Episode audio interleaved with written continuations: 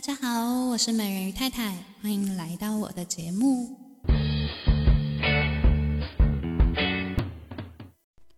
回味了这么久，太太今天终于要来聊聊数字啦。其实我有点兴奋，但也有点紧张。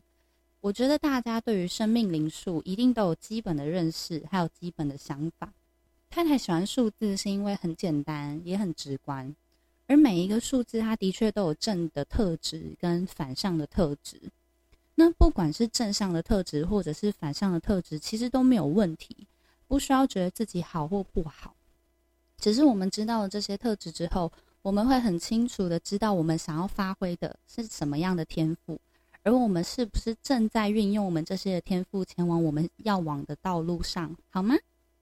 好哦。所以不管是制约还是生命数字。只要有这个数字，你都可以认真的把这样的特质记下来。所以今天我们要来跟大家分享一这个数字，我们就从最一开始的一来讨论吧。大家都知道，生命灵数是西元年加月加日，那制约数的话，就是你的生日月加生日的日。举例来说，如果是一月三号生，你就是一加三等于四。那如果加起来为负数，举例来说，三月八号就是三加八，就是十一，那就再把一加一就等于二，那它就会有两个一的特质去合为二。那你也可以多了解一下自己是不是正在不断的发挥一的特质，因为这是大师数。我会再特别找一集来讲大师数，所以这边只是给大家一些基本的想法，然后还有该知道的。一这个数字，它有一个代表的人物是阿瑞斯。阿瑞斯是战神，大家应该知道，这就是一个神话故事。如果有兴趣的人，可以去查查阿瑞斯的故事，就会知道为什么他会代表一。那一这个数字呢，它跟父亲的课题很有关系。所以，如果你的制约或是生命灵数有数字一的朋友，记得回头去看看自己跟爸爸的关系，还有自己跟男生的关系，因为父亲代表着我们对全世界男人的关系，所以大家可以回头去想想，你跟父亲的关系好吗？这个好是真的，你有打从心底的跟爸爸说很多你自己的想法，很诚实的，还是你会不断的想要爸爸看见你？关注你，在乎你，跟爸爸要爱呢，一定要好好的去想想这件事。一这个数字，大家最快想到的事情就是，它是一个奇数，它是很独立的数字，它是很有自信的，有开创的能力，创造的能力，然后它很果断，说什么是什么，它也很单纯。我觉得一的人都蛮单纯的。然后很重义气，很重感情，所以很多人呢、啊，在看到一这个数字的时候，你就会发现这个人其实是蛮好相处的，蛮简单的，很知道怎么跟这个人相处，因为你不需要太多的嗯拐弯抹角，他是一个很直接的人，而且也会发现一的人啊，他其实目标很明确，因为他不会去想的太多。当然不是说他没有决定过，而是他们会很清楚自己要的目标，也会很清楚知道要如何去设立自己的目标，然后如何往这个目标去发展。所以他其实是很会坚持自己的目标的，然后也很会设立目标。所以如果你不知道怎么设立目标，赶快找找身边有一的人，请他帮你。设立一下目标，因为他是有清楚的逻辑去做这件事情的，而且，嗯、因为他很有自信，所以他给你的观点也相对来讲可能会是想过的，但有可能他会很直接，所以如果你不喜欢的话，你也要做好心理的准备去做这件事情，不然我怕你吓坏，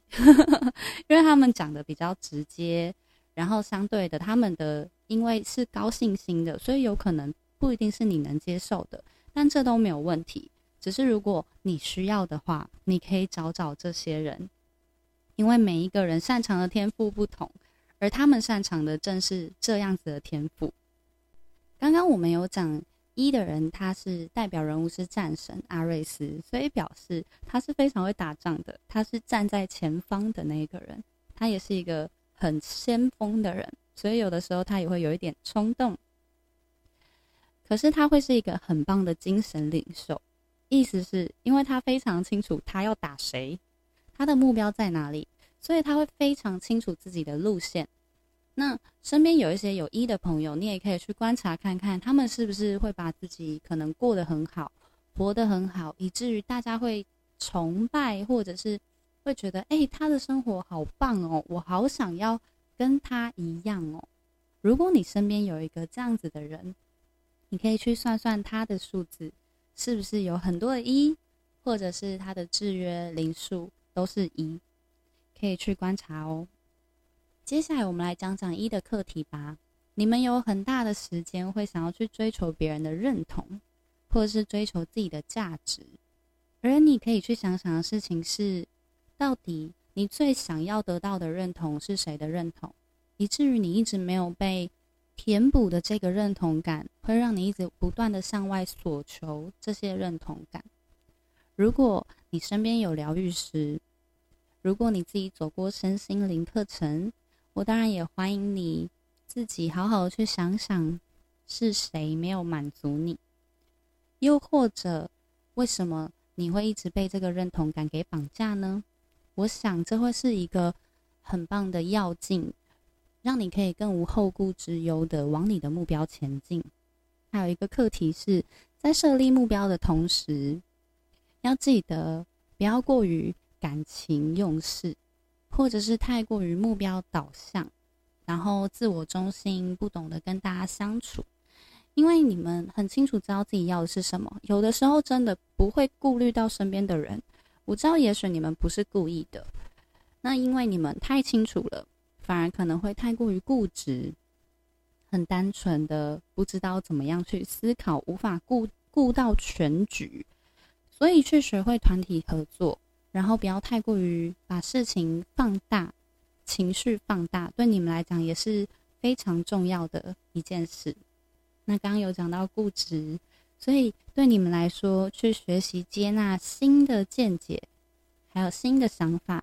也是非常重要的。当然，这其实也是团队合作的一环，因为一的人很独立，我在一开始就有说了，所以团队合作这件事情，对你们来讲真的是。你们这一路上都要不断学习的事情。当然，当你们学会尊重自己的想法，然后学会真的去察觉自己这些事情之后，你们自然而然也会知道去尊重其他人的想法，然后跟大家一起合作，一起往前。你们也会知道一加一大于二的感觉是什么，也会知道终于可以不用再透过价值认可。这些东西是你自己原本就拥有的，你就不会再因为别人的三言两语啊，然后你们就有一些动摇，或者是就有想法，不会让自己有很大的拉扯的力量。因为其实你们会发现，这些正面的特质跟反面的特质，他们都有很多的雷同之处。所以如果过大，它就会变成一个反面的；但如果刚刚好，它就会变成一个呃平淡无奇的。那如果你知道怎么样去拿捏这两者的状态，那当然它就会变成你一个非常好拿来使用的天赋喽。如果你是一的人，这边给你两个方法，可以让你去想想，然后透过这个方法，也可以让现在如果正在迷惘的一的朋友，或者是想要更好的一的朋友，有一个方向。